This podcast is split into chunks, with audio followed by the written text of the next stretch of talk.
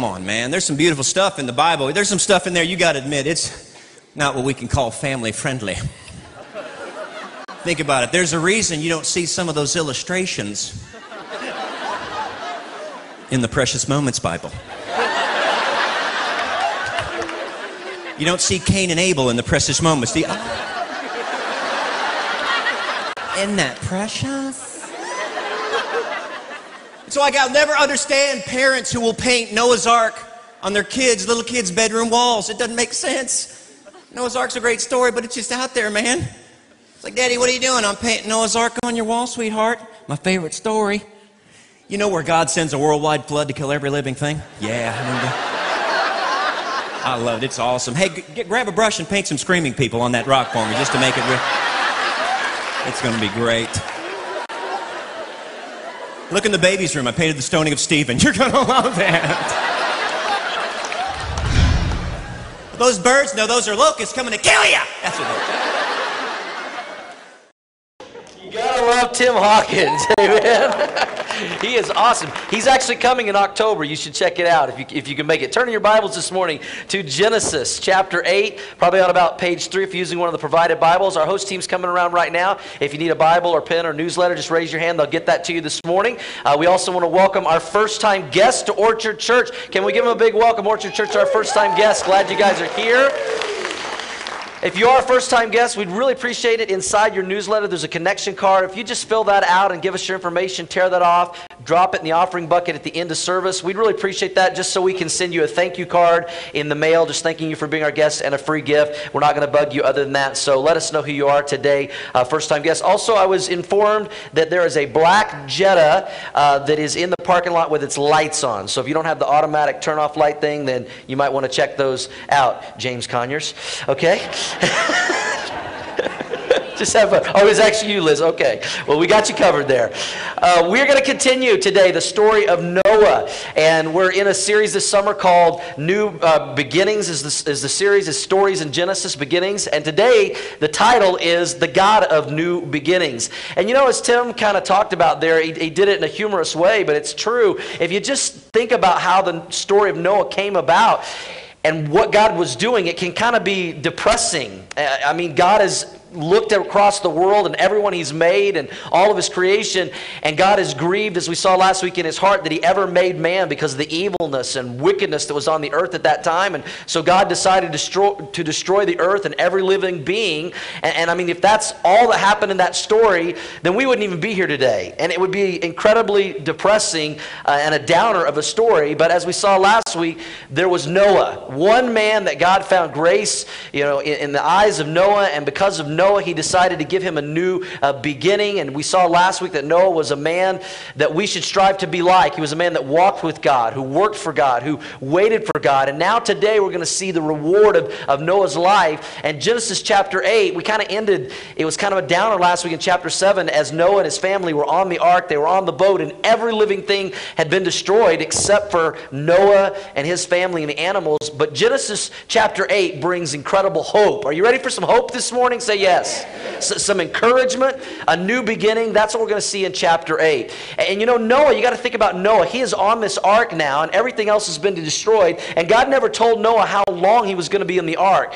What the Bible tells us, he was on the ark, we're going to see it today, over one year, one year and about 10 days. But he didn't know. I mean, he's going through this incredible storm in his life, literally, and he's on this boat, and I'm sure he was starting to feel very lonely and alone. Maybe he felt forsaken. Maybe he felt abandoned. I mean, that's what happens to us when we go through storms and trials in our life, isn't it? Have you ever been through a storm or a trial in your life, or maybe even right now, and you felt forsaken or abandoned or alone, or like, man, nobody else knows what I'm going through? Anybody like that? Raise your hand. Yeah, raise your hand high. You ever felt that way? We've all felt that way. We've gone through something in our life that was very challenging, a trial, a difficulty, and, and we felt forsaken, alone, abandoned. And you know, that's what Satan, our enemy, wants to do. When we go through a trial and a challenge, a difficulty in our life, and maybe you're going through something right now, then this message is for you today. And if you're not going through something right now, then this message is for you probably tomorrow or the next month. Because it's not a matter of if trials will come, but when they will come. And Noah's story today gives us great encouragement of that new beginning. Because when we go through a trial and difficulty and challenge in our life, our enemy Satan loves to whisper in our ear, God has forgotten about you. God has abandoned you. God has forsaken you. Where's your God now? And I'm sure Noah probably felt that way. Maybe you've gone through something in your marriage or with your finances or with your children, or maybe it's a health need. Maybe just, just something in your life and, and you felt forsaken, you felt abandoned, and you needed a new beginning with God. Well, that's what we're going to see in Noah's story today. When you consider what God does in Genesis chapter 8, it's very encouraging. You guys ready to get into this today? This is going to be encouraging to all of us. So, in your notes, the first thing, we're going to see several things about the God of new beginnings today that bring encouragement and hope. The first one is this you have it in your notes. It's this that God remembers his own. God remembers his own. God remembers his people. And, and, we just look at the very first verse in Genesis chapter 8, and there's so much encouragement in this first verse. Then God, everybody say it, church. What's the next word? Remembered. Everybody say remembered. Then God remembered Noah and every living thing and all the animals that were with him in the ark. God remembered, when they were out there floating in the middle of nowhere for over a year, God remembered Noah and his family and his promise and what he was going to do for them. You know, we all quote the verse very often. It's one of my favorite verses, Hebrews 13 5, that God says, I will never leave you or what, church? Forsake you. I mean, aren't you thankful for that verse? Praise God for that promise. And that was a promise he had made to Noah, and it's a promise he's made to all of us. But we can know that verse cognitively in our minds, but our hearts can sometimes feel something much different. I know that the Bible says God will never leave me or forsake me, but in my heart right now, I'm wondering, God, where are you? Are you sure you know what you're doing? Are you sure you're still, you haven't forgotten about me? You haven't abandoned me? You haven't forsaken me? I'm sure Noah must have felt that way at some point in that over a year on the, on the ark when no one else existed but him and his family. And that's a normal human emotion. And all of God's choice people in the Bible, almost all of them felt that way at some point. David, the psalmist, in one of his psalms, when he was going through a trial in his life and he felt like God had forsaken him, he said this He said, God, why do you stand so far away from me right now? You ever felt that way? I have. Uh, uh, Paul, when he was in Asia, he was going through all kinds of persecutions and trials in his life. He desperately cried out to God. He called it desperate times. And if you need a, another example, how about Jesus himself? He was God, but he was also fully man. And, and as a man on the cross, he cried out to his Father. What did he say? My God, my God, why have you forsaken me? Listen, if Jesus can feel that way, then we can feel that way. But here's the good news the God of new beginnings remembers his own. He does not forget us. He remembers us. This word remember here in the Hebrew is from the Hebrew word zahar, and it means this to pay attention to to fulfill a promise and act on the behalf of someone. And, and the person that God is acting on the behalf of in Genesis chapter 8 is Noah, who's been out there for one year. I mean, he's been with all of these thousands of animals. I mean, can you imagine what that must have been like and smelt like? And if those animals weren't bad enough, he was with his in laws, the animals. I mean, can you imagine being with all of your in laws for over a year on a boat with a bunch of animals? I mean, you know people were asking the question Are we there yet? Are we there yet? I don't know when we're going to get there. And how forsaken alone that they must have felt. I'm sure probably somebody said, Has God forgotten about us? And maybe they grew impatient.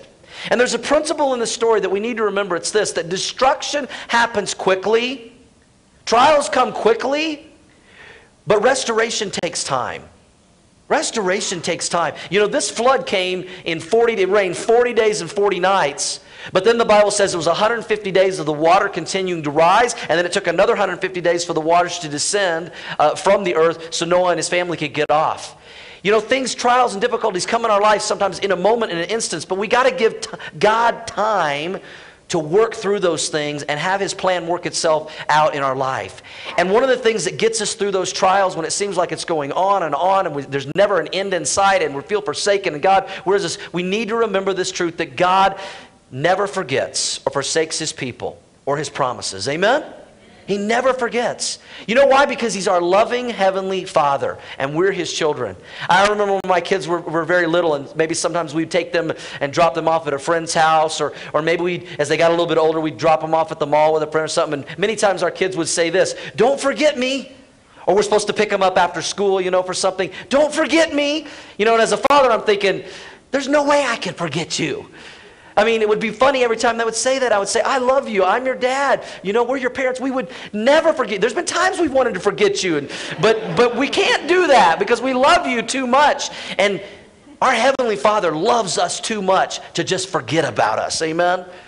And, and so don't let Satan, the enemy, convince you that God's forsaken you or he's abandoned you or he's, he's left you alone. We can depend on our Heavenly Father no matter the circumstances or storms of life or how we feel because God has made a promise. The God of new beginnings promises to remember his own.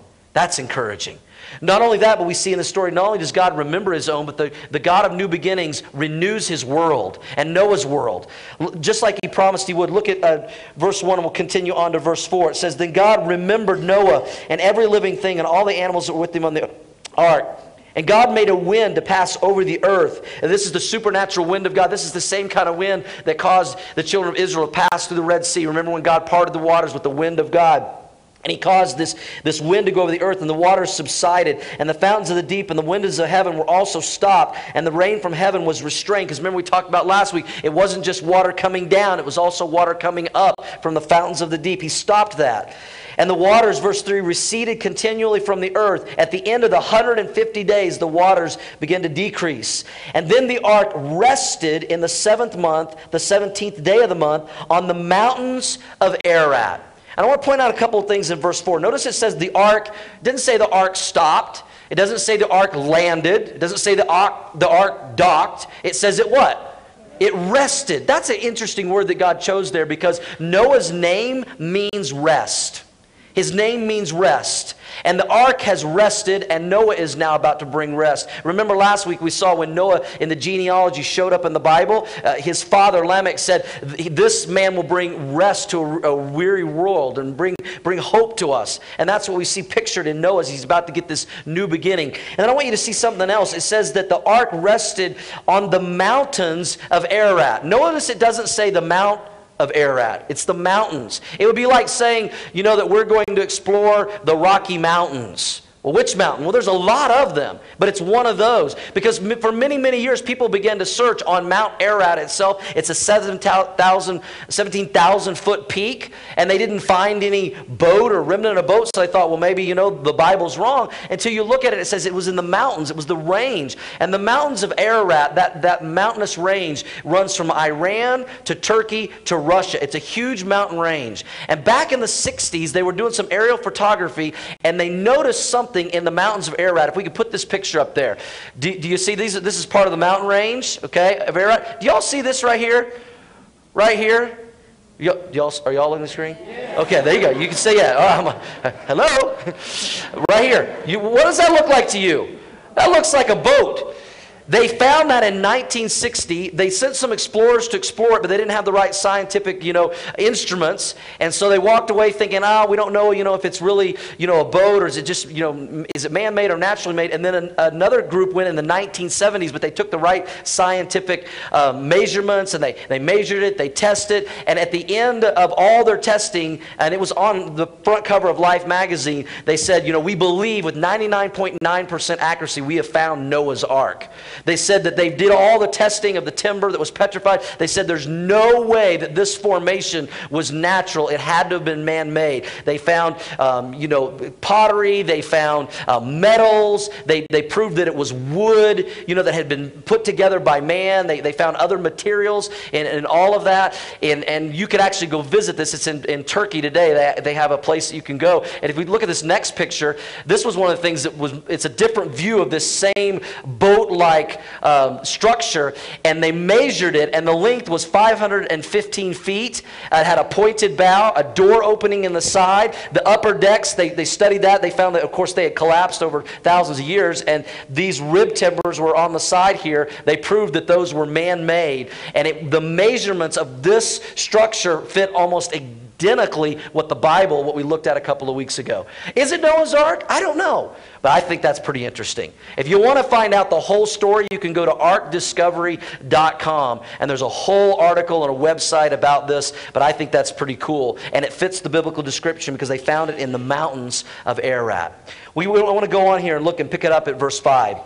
how God renews his world, Noah's world. It says, And the waters decreased continually until the 10th month. On the 10th month, on the first day of the month, the tops of the mountains were now beginning to be seen. So it came to pass at the end of 40 days that Noah opened the window of the ark which he had made. Then he sent out a raven, which was going to and fro until the waters had dried up from the earth. He also sent out for himself a dove. You, you know, raven is a sturdy bird, and so when he let the raven go, the bird could, the raven could find a way to survive on its own, but he knew the dove was more gentle and could not survive if it didn't find land. And so Noah sends out a dove he, to see if the waters had receded from the face of the ground. But the dove found no resting place for the sole of her foot. And she returned to the ark to him, to Noah, for the waters were on the face of the whole earth. So he put out his hand and he took her and he drew her into the ark to himself. And you know what I see in verse 9?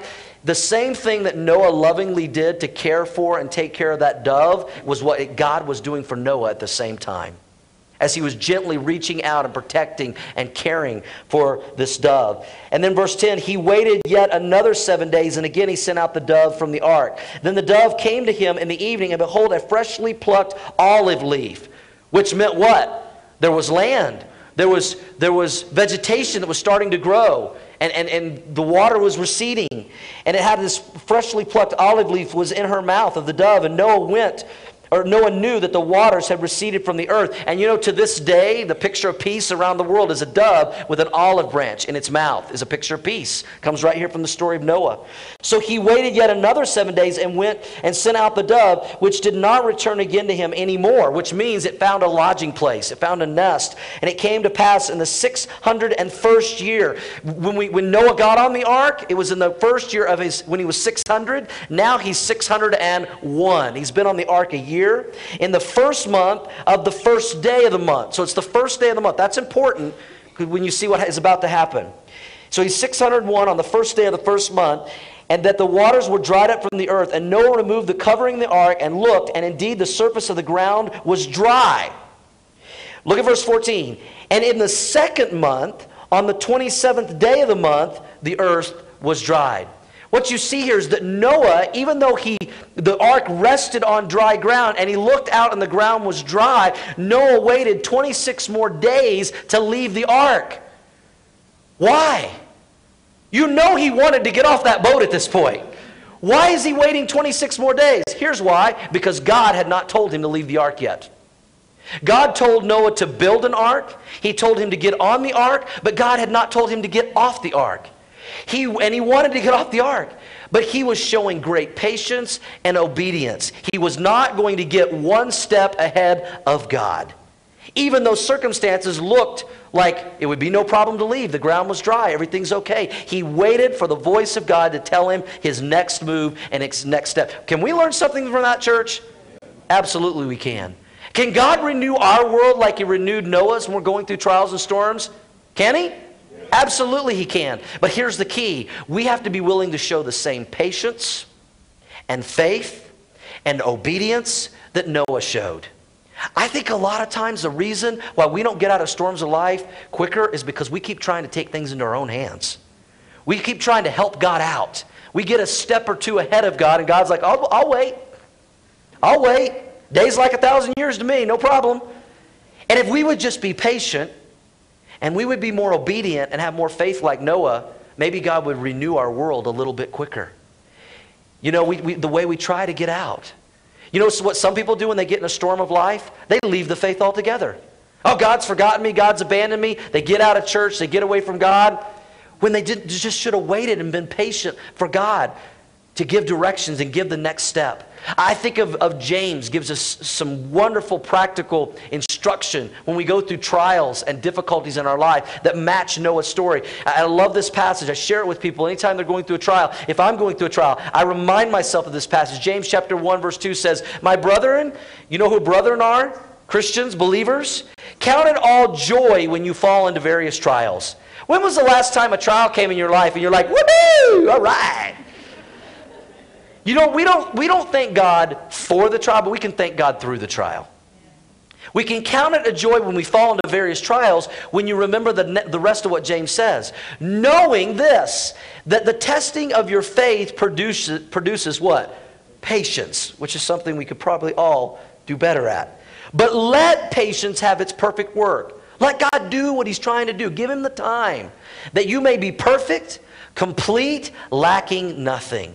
That's exactly what Noah did. Let God renew your world as you show patience and faith and strength and trusting God in His time and His voice to give you the next steps. You see, God remembers His own, God renews His world, He gives a new beginning, and because of that, God rewards faith. That's number three. God rewards faith. He's about to reward the patience and faith of Noah. Look at verse 15. Then God, after 26 days, spoke to Noah, saying, Go out of the ark, you and your wife and your sons and your sons' wives with you. God finally tells him, Okay, now you can leave. He gives him the instruction. Bring out with you every living thing of all flesh that is with you, birds and cattle, and every creeping thing that creeps on the earth, so that you that they may abound on the earth, and be fruitful and multiply on the earth. Does that sound familiar? That was the same command that God gave to Adam the very first man and woman. He gives it again to Noah because Noah, and when he comes out of the ark, he's like a second Adam.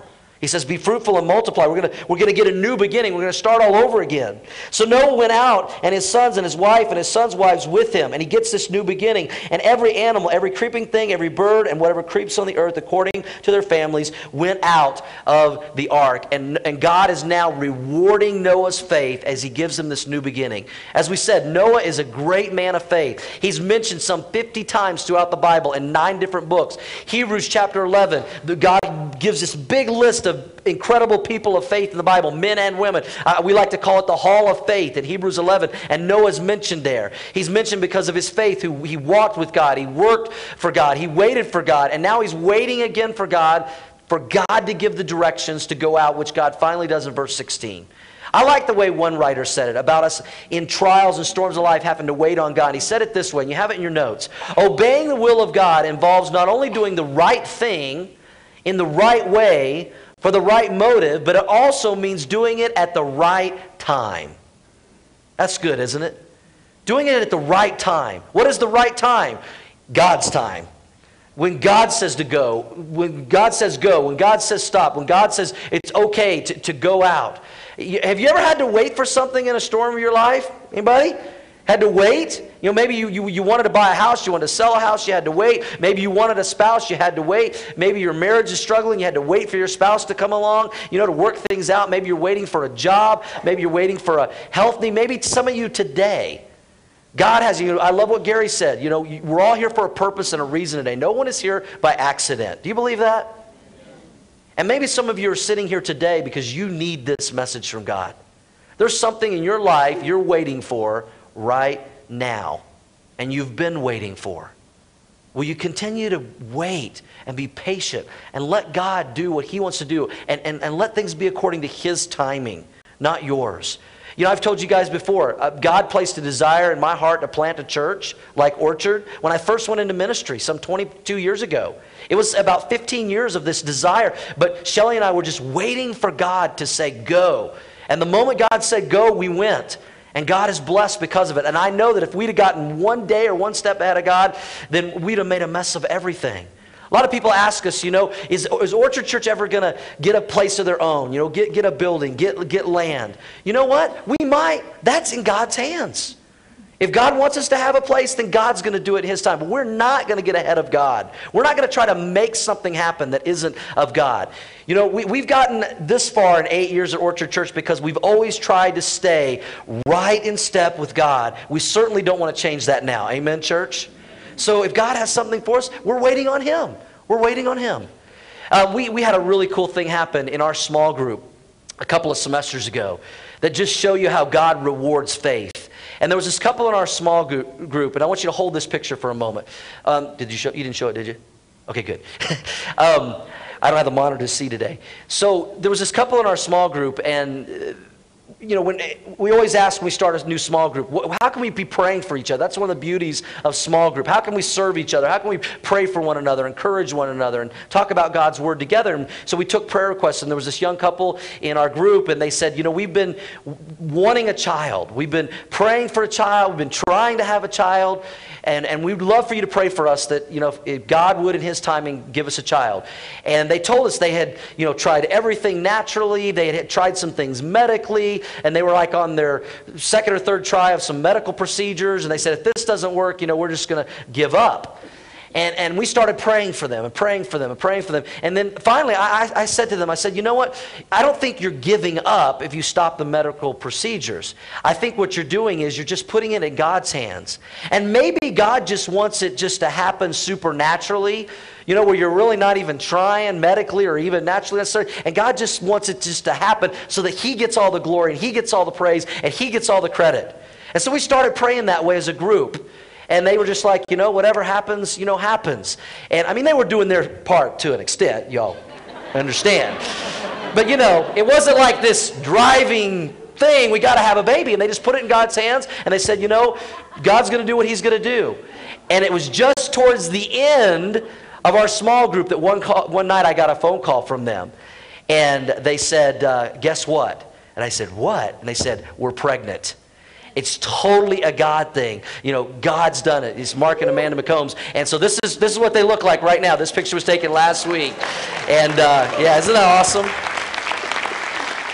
So be praying for Amanda. Uh, she's going to be due here. I asked her, I called her on the phone. I said, Aren't you due like this week? Because I'd love to show a picture of the baby. She's like, No, it's four weeks, you know. So, so in a few weeks, they're planning to have uh, their little baby boy. And so it, it was just a cool story of how God rewards our faith when we wait on Him and we trust Him. You know, God rewarded Noah's faith. He protected them in the ark for over a year. He, he, prepared the earth for them to get off the ark. And now that they're off the ark, they have this brand new beginning that God rewards them with. And I just want to ask you guys today is God preparing a new beginning for you? He may be right now behind the scenes working to prepare a new beginning through this trial or storm of your life, and you just got to be willing to wait. You got to be willing to be patient. You got to be willing to let God do his work and then give the instructions. Isaiah 40, verse 31, we sang about it this morning in worship. But those who wait on the Lord shall renew their strength. But those who, what, church? Wait. We hate that, don't we? But that's when God does his best work, when we wait on the Lord. This, this chapter is so encouraging because we see God remembers his own. He renews his world. He rewards faith. And when God does those things, you know what else happens? You have this in your notes, number four. God receives worship. When God rewards our faith, that he receives worship. Notice what Noah does. Then Noah, he gets he steps off the ark to God's command. Then Noah built an altar to the Lord, and he took every clean animal and every clean bird, and he offered burnt offerings on the altar. And the Lord smelled a soothing aroma. This is a picture of God smelling the worship that is pleasing to him. Then the Lord said in his heart, I will never again curse the ground for man's sake, although the imagination of man's heart is evil from his youth. We're still sinners. Nor will I again destroy every living thing as I have done in the way of a flood. And he says in, in verse 22, and it's kind of a poem, and he's talking about the seasons will now continue naturally because for over a year it, it wasn't natural. The whole earth was flooded. He says, while the earth remains, which ought to let us know. Notice it says, while the earth remains, which reminds us that it will not always remain. You read the book of Revelation, one day there's going to be a new heaven and a new earth. And God will destroy this earth, not with a flood, because He promised never to do that, but with fire. And, but while the earth remains, until that time, seed time and harvest that's, a, that's a, a, season. Cold and heat, winter and summer, day and night shall not cease. But here's what I want you to see that happens here Noah and his family step off the boat. And what did Noah do first? He's been on this ark for over a year with his family, and, and he steps for the first time in over a year on dry ground. What did he do first? I mean, did he, did he go want to play golf? Did he want to go hunting? Did he, did he look for the closest Starbucks that he hadn't had in over a year? Man, I got to have a Starbucks. I mean, because whatever Noah does first lets you know that that is the most important and urgent priority in his life. What would you have done first? What did he do first? He worshiped God. The very first thing Noah did the moment he stepped up the ark was he built an altar and he began to worship God. What a challenge for all of us. Is that our most urgent priority in our life? To worship God more than anything else? You know, we started Noah's story in chapter 6 and it said God was grieved that he ever made man. But now we see in chapter 8 God is pleased as the man of God, Noah, is worshiping his heavenly Father who has taken care of him, who has protected him, who has provided for him, who has fulfilled his promise. And what I want you to notice here, as we've studied Noah's story, over and over, God has told Noah everything to do step by step. He told him exactly how to build the ark, the measurements, the, the height, the width, the length, all of that. He told him when to get on the boat, he told him when to get off the boat. God has given him step by step instructions. But did you notice here in verse 20? It doesn't say, and God told Noah. Noah just did it. It was the natural response to his God and Creator who had saved his life and his family and given him a new beginning. You see, we talked about here that God, it started out in verse 1, God remembered Noah, but now Noah is remembering God. How often, though, do we forget God? This, was a, this worship was a natural response of Noah to his God. It was the natural thing to do. Worship ought to be the natural response of our lives to the God who loves us, created us, has saved us, has given us our families, our jobs, our houses, everything we have. The Bible says that every good and perfect gift is from above.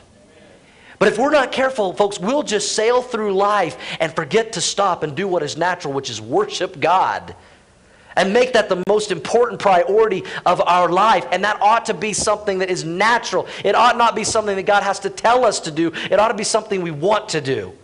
You know, I praise God that we have, you know, Gary as our worship director because I know his heart to lead us in true worship. It is not his heart to be up here and entertain or anything like that. It's to lead you guys in corporate worship every week. But listen, I know this is also his heart. Our Sundays when we come together corporately ought to be an overflow of what we're doing individually all week long. I hope Sunday morning at 9 o'clock or 1045 is not the only time you stop to worship God. It ought to be a way of life. But Romans says in Romans chapter 12 that we're to present our bodies a living sacrifice. And worship is not just singing, that's part of it, but it's living a life in obedience and patience and glory and honor to God. And that ought to be the natural response of our life to our God, just like it was for Noah. You know, Gary shouldn't have to get up here and be a cheerleader every Sunday. Now, he does a good job of getting us to worship, but he ought not have to do that. He ought not have to do that. If we're like Noah and we recognize and remember everything that God has done, we ought to be busting in these doors every Sunday. We cannot wait to sing praises to our God and Creator. And there ought to be nothing that should stop that. Thank you for a few of you who clapped. Should have been everybody. Try that again. All right, give me a second. All right. We do serve a God of second chances as we're going to see in just a moment. And as I read this and I thought about how, how the Lord smelled this soothing aroma and he was so pleased with the worship of Noah, I, I, just, I, I just put this in my notes and I asked myself this question Does God smell a soothing aroma from Orchard Church's worship? I hope so. Does God smell a soothing aroma from your worship? From your worship? Because if he does from all of us individually, then he will from us collectively. I hope our worship does not stink to God. I think some Sundays, if we be honest, it might. It might. But I hope it won't. And I hope it's a natural response because our God is so deserving of our worship. And it ought to be natural, like it was with Noah. And then finally, we see that the God of new beginnings reveals a new beginning for Noah and his family. Look at, look at chapter 9, verse 1. God reveals a new beginning. So God blessed Noah and his sons, and he said to them, Be fruitful and multiply. There it is again, and fill the earth. And then God gives some specific instructions for them in their new life. And we're, we're going to jump over that and go to verse 12. And God says, This is the sign of the covenant. And a covenant is a promise, an agreement. This is the sign of the covenant which I make between me, God, and you, Noah, and every living creature that is with you, the animals, for perpetual generations. God's about to make a covenant sign that's not just for Noah and his family and animals then, but it's also for us today. We're part of the perpetual generations, amen? What, what is this sign of the covenant? Verse 13, I set my, everybody say it, church? Rainbow. There's the rainbow. I set my rainbow in the cloud, and it shall be for the sign of the covenant between me and the earth. I read a lot of different uh, commentators on this. And it varies in the views, but, but I'll tell you which one I, I tend to believe. A lot of people say, well, this was the first time a rainbow ever appeared on the earth. Others say, no, it probably wasn't the first time, but it was the first time God turned the rainbow into a symbol. I, I, tend to lean that way. I think there had been rainbows before, but God says, you know that rainbow that happens after it rains and the sun comes out? From now on, that's going to have meaning. That's going to have meaning. One day we'll ask God, we'll know the truth, but anyway, just a little extra there. But, it, but here's the key. From now on, whether it was the first time or it's happened before, the rainbow is is a sign of the covenant. And it shall be when I bring a cloud of the earth that the rainbow shall be seen in the cloud. And I will remember, God says, I will remember my covenant, my promise and agreement, which is between me and you and every living creature of all flesh. The waters shall never again become a flood to destroy all flesh. The rainbow shall be in the cloud, and I will look on it to remember the everlasting covenant between God and every living creature of all flesh that is on the earth. He gives this covenant sign, which is the, the rainbow. And throughout the Bible, you'll notice when God makes a promise or a covenant, He gives some kind of sign or symbol as a remembrance of that covenant that God has given. We're going to look at the story of Abraham next. And Abraham, God promised to make him a great nation, the nation of Israel. And He made that covenant with Abraham and made that promise. And so He gave him a sign, He gave him a symbol of that covenant. Y'all remember what it is? Yeah, circumcision. That's what it is. I mean, a hundred year old man with a flint knife has to circumcise himself as a symbol of the covenant. That's, that's just what, it's true. You'll see that. The guys are like, shoo. Ah. I mean, you know, Hebrews says that Abraham was a man of great faith. Yes, he was. Yes, he was. But that was the symbol, that was the sign of the covenant. You know, Christians today, we have a symbol and sign of the covenant of what God did to give his body and blood for us. It's called communion. It's a symbol, it's a picture of that covenant that we, the relationship we have with God through Jesus Christ, through his body and blood. Next Sunday morning, you don't want to miss it. We're going to have communion right here at Orchard Church on Sunday morning. And it's going to be a remembrance of the sign of the covenant. You, you know what else is a sign and a symbol of the covenant of our relationship with God? Water baptism. We got about 10 or 12 people, I believe, today that are going to be water baptized after the services. You'll see the video in a couple of weeks. It's a symbol uh, of the covenant, of their relationship with Jesus Christ. You, you know, in, in marriage, what, we have a symbol of the covenant. It's called a ring a wedding ring. It's a symbol. And so God says here, I'm gonna, I want there to be a symbol and a sign of the covenant of this new beginning, and then I'll never flood the earth and destroy everything with a flood again. And he says it's a rainbow. It's a rainbow. I read one commentator said that the, the word bow that's used to describe the rainbow is the same word bow in the Hebrew like the warrior's bow. And it's as if God hung up his bow. He said, I'm never going to destroy the earth with a flood again. And he hung up his bow. I thought that was a pretty cool picture. And God kept his covenant with Noah, and he allowed him and his family and all of mankind a new beginning. Had that not happened with Noah, y'all, we wouldn't be here today. God could have just destroyed every living thing, and that was the end of history. But we're here because of this covenant of God and this new beginning. And I, I, want to close very practically this morning. And I want to ask you this, and I just want you to listen. Have you ever needed a new beginning? Maybe you need a new beginning today. Maybe you need a do over, a, a second chance. You know, one of the things I love about playing golf is we have this little rule called a mulligan. I love mulligans, they're great. You can't, you can't overuse them, but you know, we'll like first tee, you know, we're playing, you know, first tee, we're like, oh, we didn't get a chance to warm up, take a mulligan. You know, and if I hit a good one, I'm like, I'll save mine for later because I know I'll need it on, need it on another tee. But you get this do over, you get this second chance. And we see here that God gave mankind a mulligan. He, he gave him a second chance, He gave him a do over, He gives him a new beginning through Noah and his family and his faith. And maybe you're here today and you need a new beginning then you're in the right place. Maybe you need a new beginning in, with your marriage. Maybe you need a new beginning with your relationship with your kids. Maybe another relationship needs a new beginning. Maybe you need a, a new beginning in your career or your job or your finances. Maybe you need a new beginning in your relationship with God. With God. Well, I got some great news. Jesus Christ specializes in new beginnings. Boy, and I'm thankful for that. Jesus Christ specializes in new beginnings. You have this in your notes. Jesus doesn't want to just for you to just turn over a new leaf. He wants to give you new life. And there's a difference. 2 Corinthians 5:17, I quoted it last week. I'm going to quote it again this week. It says this, "Therefore if anyone is, say it church, in Christ." Everybody say in Christ. Because I want you to understand that for Noah and his family, the new beginning came because they were in the ark. They put their faith in what God said to get in the ark. Today, our spiritual ark is Christ. Just like they were safe and saved and had a new beginning because they were in the ark, today we are safe and saved and have a new beginning when we are in Christ. And, and Paul says, therefore, if anyone is in Christ, guess what? He's a new creation. He has a fresh start, a new beginning. Old things have passed away. Behold, all things have become what, church? New. And I ask you this morning, are you in Christ? Noah and his family were only safe and only experienced a new beginning because they were in the ark. Are you in the ark today? And that ark is a person, and his name is Jesus.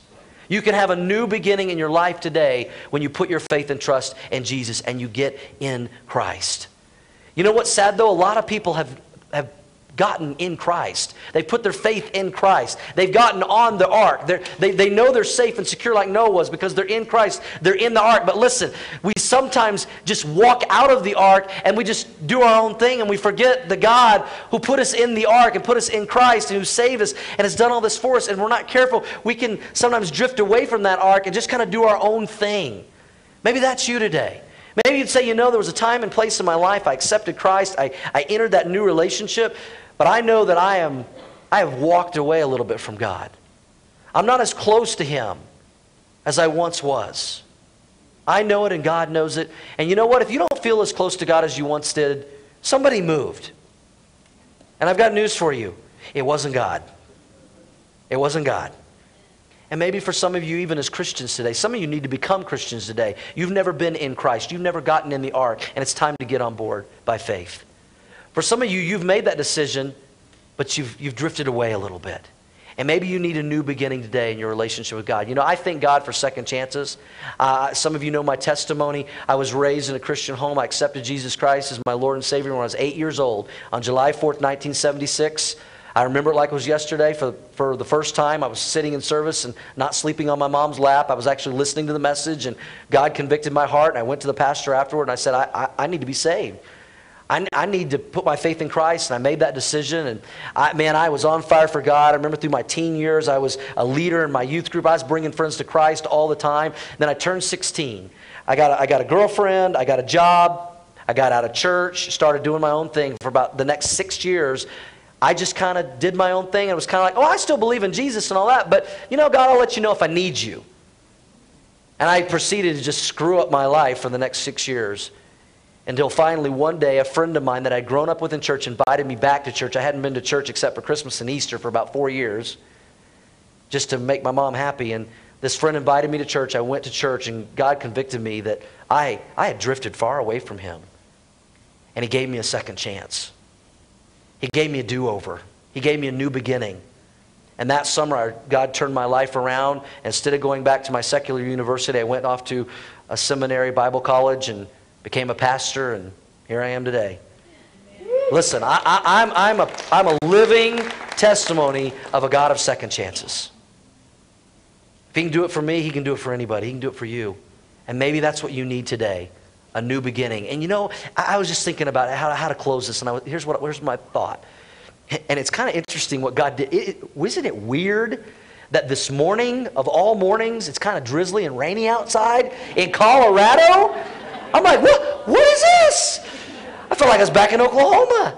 You know, I brag to people all the time, oh, it never rains in the morning here. You know, all this. I, I, wouldn't it be crazy if later today at some point we all saw a rainbow? And you know it would be really cool? Is if today was the day of new beginnings for some of you. If today was the day that some of you got in the ark, you, you put your faith in Christ, and from now on that rainbow will be a symbol to you of the new beginning God brought in your life. Maybe for some of you today, you've drifted away from God and it's time to come back and you make that decision in, in the middle of Noah's story and the, in the study in Genesis. And from now on, every time you see a rainbow, you remember that He's not only the God of new beginnings for mankind, but He's the God of new beginnings for you. That's the way I think. I see that rainbow and I, it reminds me of the new beginning and second chance God gave me in my life. And God can do that for you today. Would you bow your heads this morning?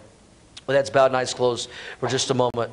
I first want to ask you if you're here today and you've never put your faith in Christ, if you've never gotten on the ark, whose name is Jesus, we invite you, those of us who are on the ark, those of us who are in Christ, who are in the ark, we, we stand at the door and we beg you today, would you, would you put your faith and trust in Christ so you can be forgiven, so you can be saved, so you can have hope, so you can have life, you can have a new beginning and walk with Jesus? If you've never put your faith in Christ, would you do that today? And if you're here today and you say, you know what, I'm ready. I'm ready for a new beginning. I'm ready for a fresh start. I'm ready for a second chance. I, have never put my faith in Christ. I've never gotten in the ark, who is Christ, but I'm ready to do that today. I, I want to lead you in a prayer of faith. And it's not, the, it's not the words you say, it's not the prayer that saves you or gets you in the ark, but it's your faith. And if you, by faith, are ready to get in the ark today, whose name is Jesus, from your heart to God's, right where you sit, would you pray this prayer with me? It goes like this Jesus, I believe in you. I believe you died on the cross for me. And by faith today, I accept you into my life. I ask you to forgive me of my sins. I want to be in you. I want to be safe. I want to be saved. I want to be forgiven.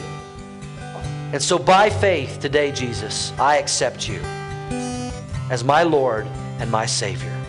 Thank you, Jesus, for saving me. Thank you for forgiving me. Thank you for giving me new life and a new beginning. Thank you.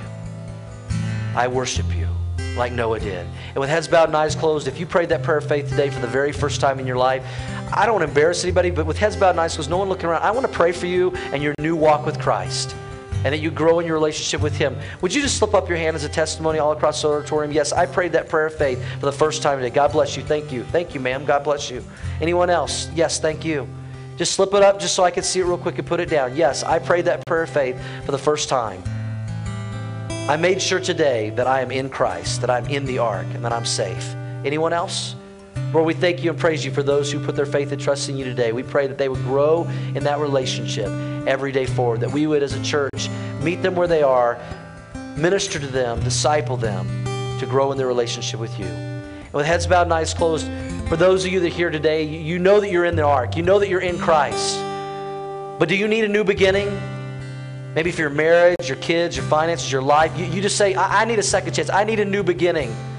I, I know I need a, a, fresh start. Maybe it's with God Himself. And you know that, Christian. Can I pray for you today, all across the auditorium? Would you slip up your hands? Yes, I need a new beginning. I need a fresh start, a second chance. Thank you. Hands are everywhere. Let me pray for you, Lord. I pray for all the believers here today that are in you.